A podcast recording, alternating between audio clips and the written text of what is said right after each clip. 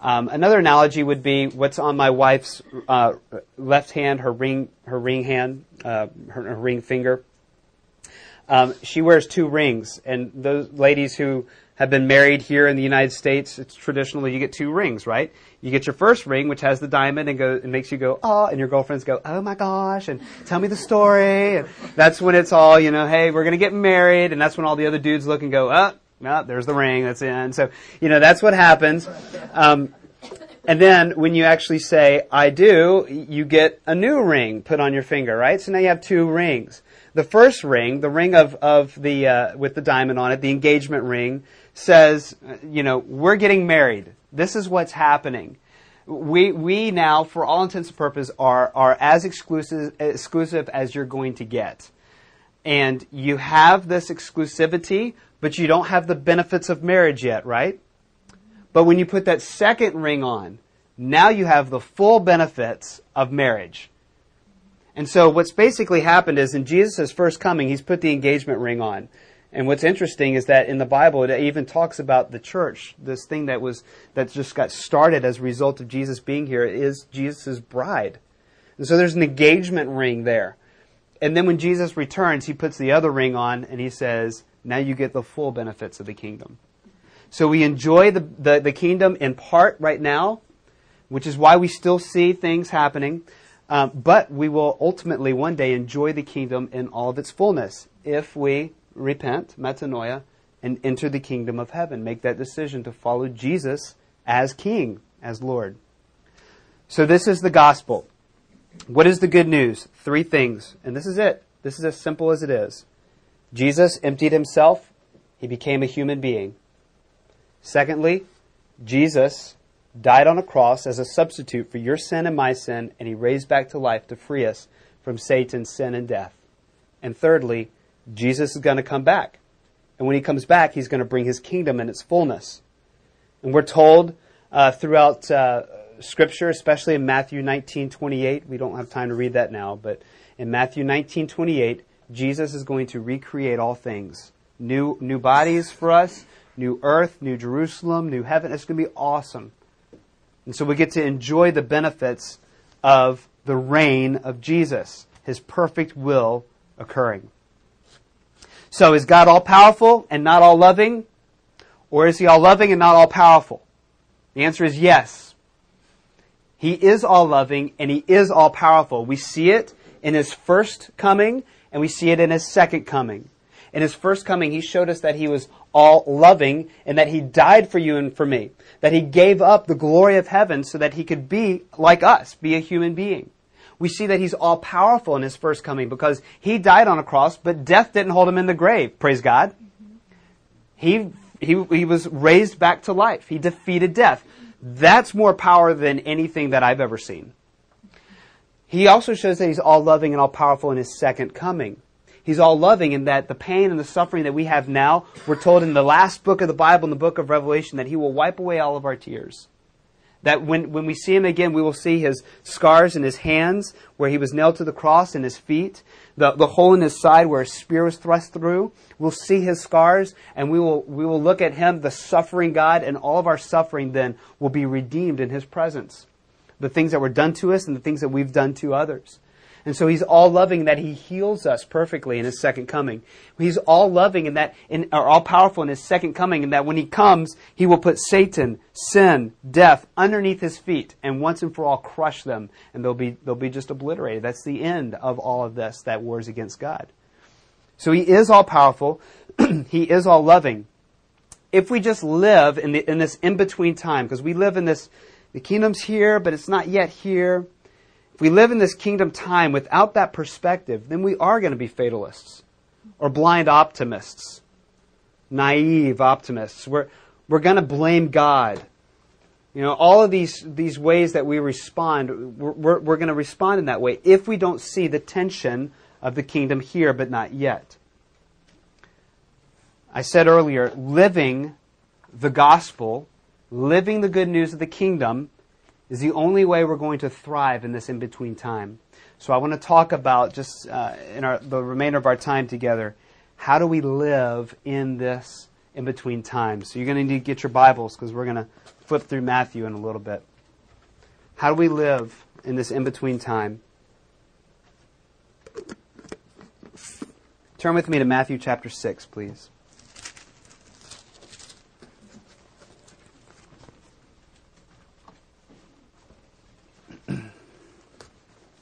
Matthew chapter 6.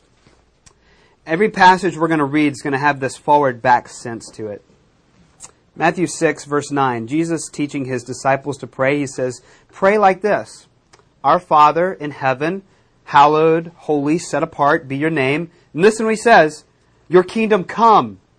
So it's a forward kingdom. It's not here yet. Your kingdom come, your will be done, where? On earth, in the in between, as it is in heaven. Forward, back. Give us this day our daily bread. Forgive us our debts as we've forgiven our debtors. Lead us not into temptation, but deliver us from evil. Jesus tells us we have to pray in this in between time for our daily bread, for deliverance from evil, for forgiveness, for the ability to stand up against temptation. We have to pray for God's will, which is perfectly realized in the kingdom to come, to be realized today in the in between time. The only way that this is possible is in that second word up there in verse 9 Father. Father. This sovereign king is daddy. What Jesus is saying is when you can see the kingdom to come in the hands of a loving daddy, you will come to him and you will say, Daddy, I hurt. Daddy, I'm hungry. Daddy, they hurt. Daddy, they are being uh, forced to endure this injustice.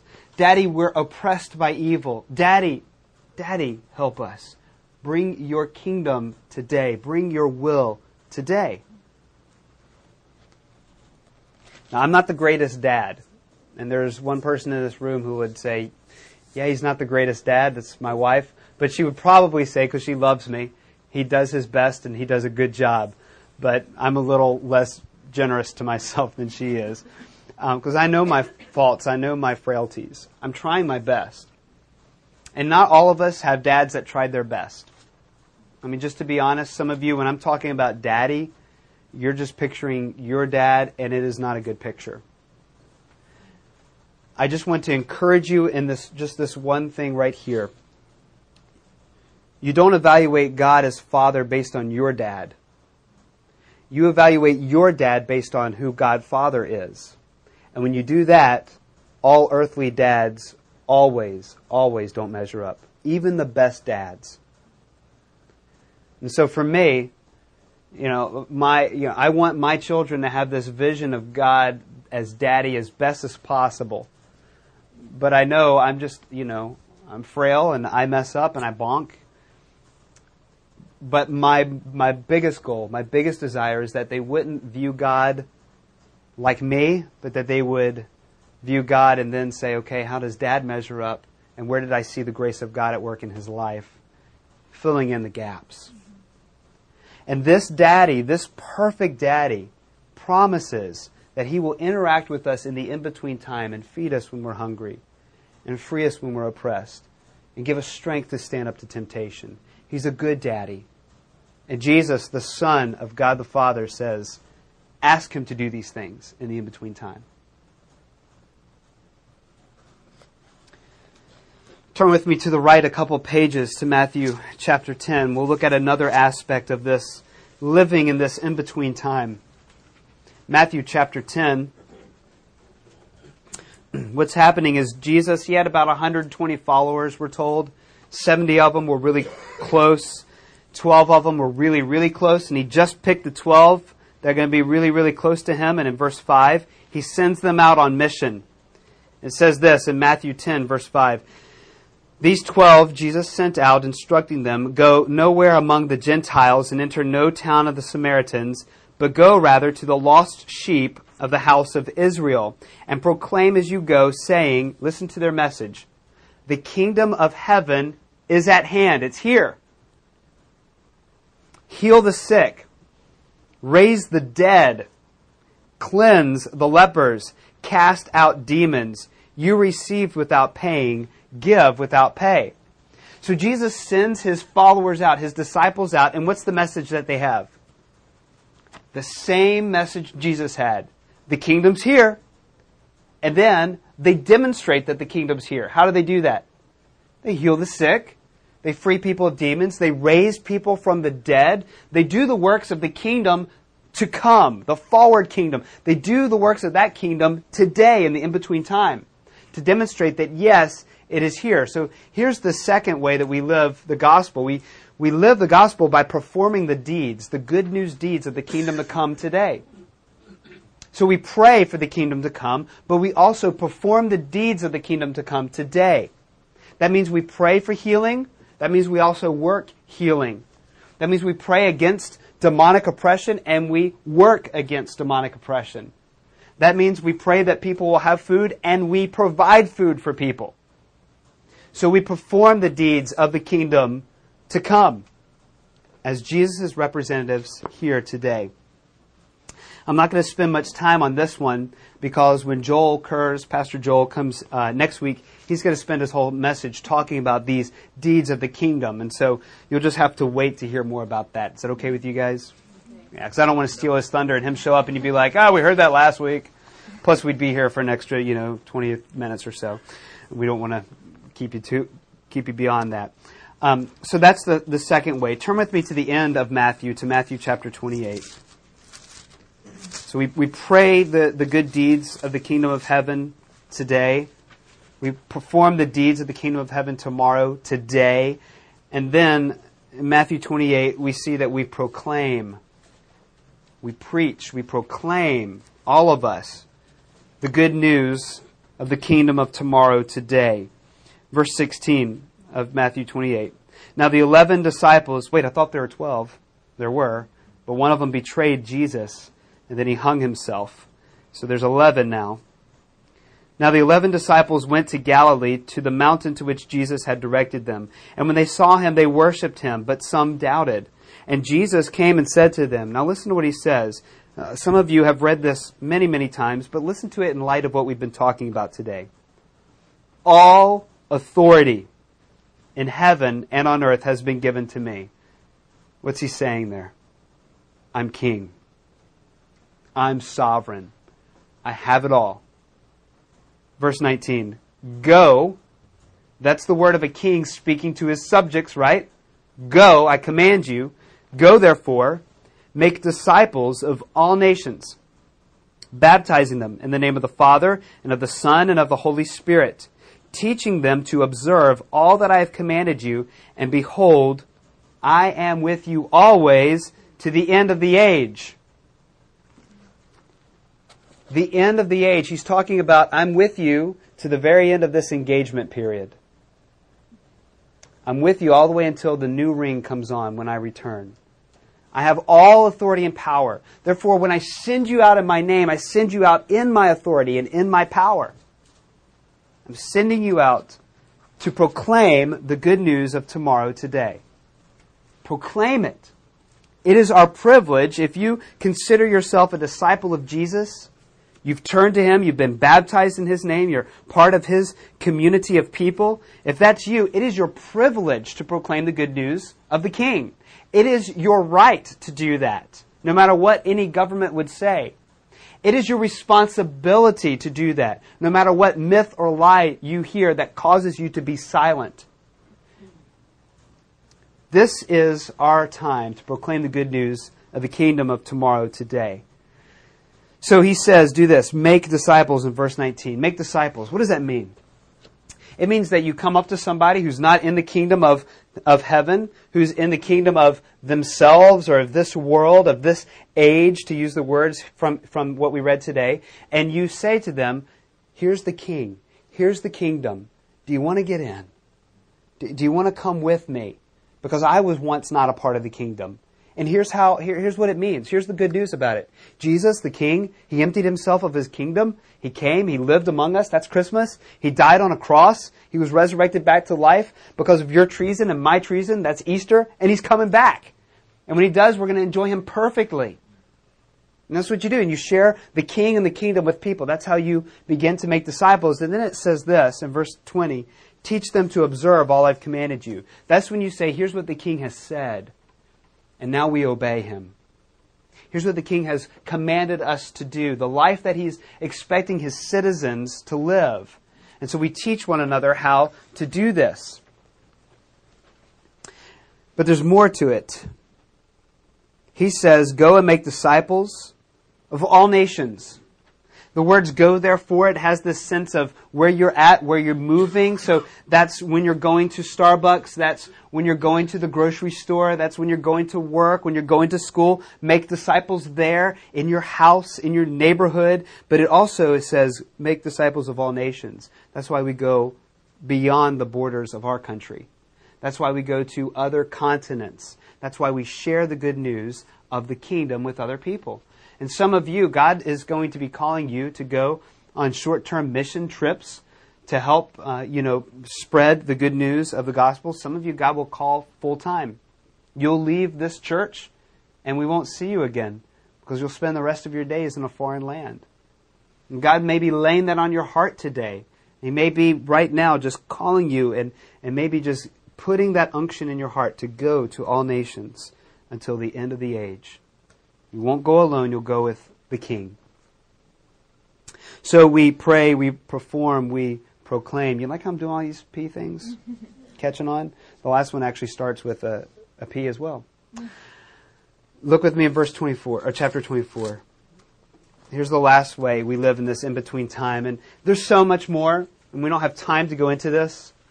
Um, as I've been preparing for this message, I've been reading the Gospel of Matthew. And if you start approaching the Gospel of Matthew thinking about the kingdom of heaven, it, it just blows your mind. And in fact, we're in this series for three weeks. Let me encourage you just to read the Gospel of Matthew once a week for the next three weeks.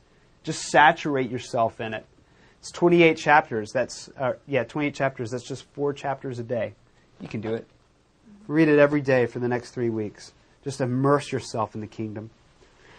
Matthew chapter 24, verse 36. Jesus has been talking about, I'm coming back. The wedding band is coming on. Berlin's going to be overthrown. My kingdom is coming. And in verse 36, he says, Concerning that day and hour, no one knows. Not even the angels of heaven, nor the Son. So Jesus says, I, I don't even know, but the Father knows. So what that means is, next year, December 21st, 2012, when all the planets and everything aligns, and the Mayan calendar gets reset, we're just going to go to bed and wake up the next morning. Unless Jesus comes earlier in the year or today. What that means is we don't know when he's going to come. And think about how think about how prideful it is to think that this universe, everything's going to change when our planet gets in line with all these other planets when the universe, which revolves around Earth, didn't we already determine that it doesn't revolve around Earth? But think how prideful that is. And Jesus says, I don't even know. I'm just going to be praying for you, and people are going to be worshiping me, and then all of a sudden, Father's going to say, Son, go get them. All right, Dad. Verse 37. As were the days of Noah, he's talking about Noah who built this giant boat during a time of flood, or before a flood, so will be the coming of the Son of Man. And what happened in the days of Noah is that the wicked perished and the righteous were saved. So that's what he's talking about. Verse 38 For as in those days before the flood, they were eating and drinking and marrying and giving in marriage and playing their Wii and PS3 and you know drinking their Kappa mochachinas and, and it says until that day when Noah entered the ark and they were unaware until the flood came and swept them all away. So will be the coming of the Son of Man. Then, at that time, two men will be in the field, and one will be taken and one will be left. Two women will be grinding at the mill, and one will be taken and one will be left. Therefore, he says, stay awake. Open your eyes. Stay awake, for you do not know on what day your Lord is coming. But know this that if the master of the house had known in what part of the night the thief was coming, he would have stayed awake and would not have let his house be broken into. Therefore, you also must be ready, for the Son of Man is coming at an hour you do not expect. And what that means for us is that we need to prepare to meet the King of tomorrow today. We need to live this day. And I, this is something, I don't know, I, I just, I wonder if it's because I'm so young that I just don't have that perspective like I want it. That I need to live this day as though this is it that I may not, you know, that it doesn't matter if Social Security is still around or if my stocks rebound or anything like that. It doesn't matter. Maybe I'll live to see that, but maybe he comes back today. So I plan for that, but I live as though he's coming right now. You know, maybe that means when I put my daughter to bed, that's the last time I see her on this earth. Maybe that means when I kiss my wife goodnight that we will see each other again in glory. Maybe it means that Jesus is coming back today. So I prepare for that. I live for that. If we have that perspective that Jesus is coming back today, that changes the way we pray about failing nuclear reactors. We pray with an urgency, right? We do. But we're also pleading with the King, come back, come back. Make me ready. Make me prepared to see you as though it were today. It changes the way we go to work. We're, we're no longer just annoyed with the person who's in the cubicle next to us or who sits across the way and has really bad breath. We're no longer annoyed with them. We're thinking, if he comes back right now, I'm gone, you're still here. And it changes, it gives us an urgency. It gives us a sense of, I need to proclaim. I need to perform the deeds. I need to pray. It, it just frames everything. The wedding band, when his kingdom comes, when he comes back, that's it. So it changes the way we live our life. It changes the way we approach our work. It changes the way we pray. It changes everything there's a beautiful image that Jesus has given to us. That we, sometimes, those of us who've been walking with Jesus for a long time as his disciples, that when we think about it, we just don't tend to think of it as, you know, your kingdom has come and your kingdom will come. And sometimes we don't think about it at all, and that's the image of the Lord's Supper. Turn with me, just one page over, if you will, Matthew 26, verse 26 the night that Jesus was betrayed, the night before he was crucified on the cross, here's what happens. Now, as they were eating, Jesus took bread and after blessing it, broke it and gave it to the disciples. And he said, Take, eat, this is my body. So they're observing the Passover meal, and the unleavened bread is given to Jesus. And Jesus says, Take this bread this is my body, which is broken. Eat it. Verse 27 And he took the cup, and when he had given thanks, he gave it to them, saying, Now listen what he says about the cup. Drink it, all of you, for this is my blood of the covenant, which is poured out for many for the forgiveness of sins. I'm here I will die for the forgiveness of your sins. And then he says in verse 29, I tell you, I will not drink of the fruit of this vine again until I drink it new with you. Where? In my Father's kingdom. The cup points us to the Christ who came, who died, whose blood was spilled for your sin and for my sin, for all who would receive it is the forgiveness of our treason and it's also the cup that reminds us he's coming again. And there will come a day when all of us who have submitted to him in, in this life, in this age, and said, You are king, he will hand us the cup and we will drink it in the Father's kingdom, in the kingdom to come, the forward kingdom. And so today, Jesus, by his loving mercy, by his grace, has given us this that every time we eat it, we remember this in between age doesn't define us, it doesn't control us. There is more to this life. And this broken body, spilled blood of Christ, is what gives us hope, is what gives us purpose, is what encourages us and drives us and energizes us. This Lord's Supper is what draws us to the kingdom to come. Let me pray for us.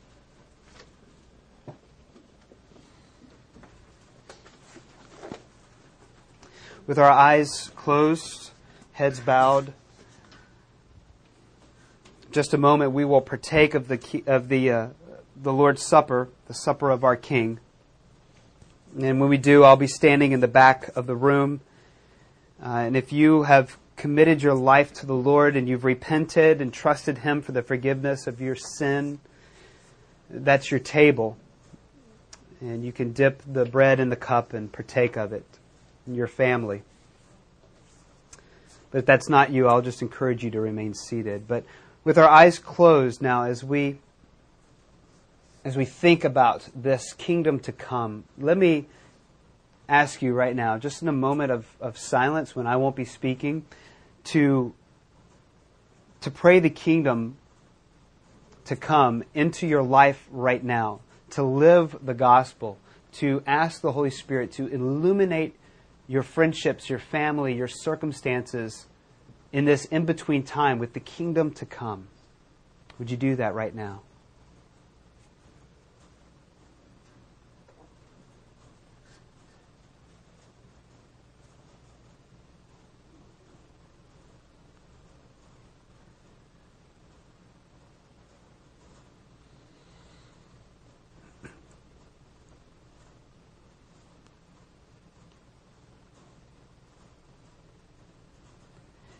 This is also a time for us to prepare to meet our King. So it's a time that we ask Him to search our hearts, to expose unconfessed sin, to expose broken relationships, to expose the lusts of our heart, the greed of our heart, the lies in our mouth, the gluttony in our stomachs, the addictions in our hands it's a time to confess them to the Lord. It's also a time to receive forgiveness and grace to live a life that would honor the King and make us prepared to see Him. So I'll pray us into a time where you can do that. And then when you're ready, you're welcome to come and partake of the Lord's Supper. Lord Jesus, your kingdom come, your will be done on earth as it is in heaven. You're our King. You are holy. You redeem those who have come to you for forgiveness. You guide and lead those who are aimless. You save those that are perishing. You heal those that are afflicted. You bring vengeance and you restore those who have been abused. You encourage the depressed, the downtrodden. You bring justice to the unjust, to those who are suffering injustice, injustice.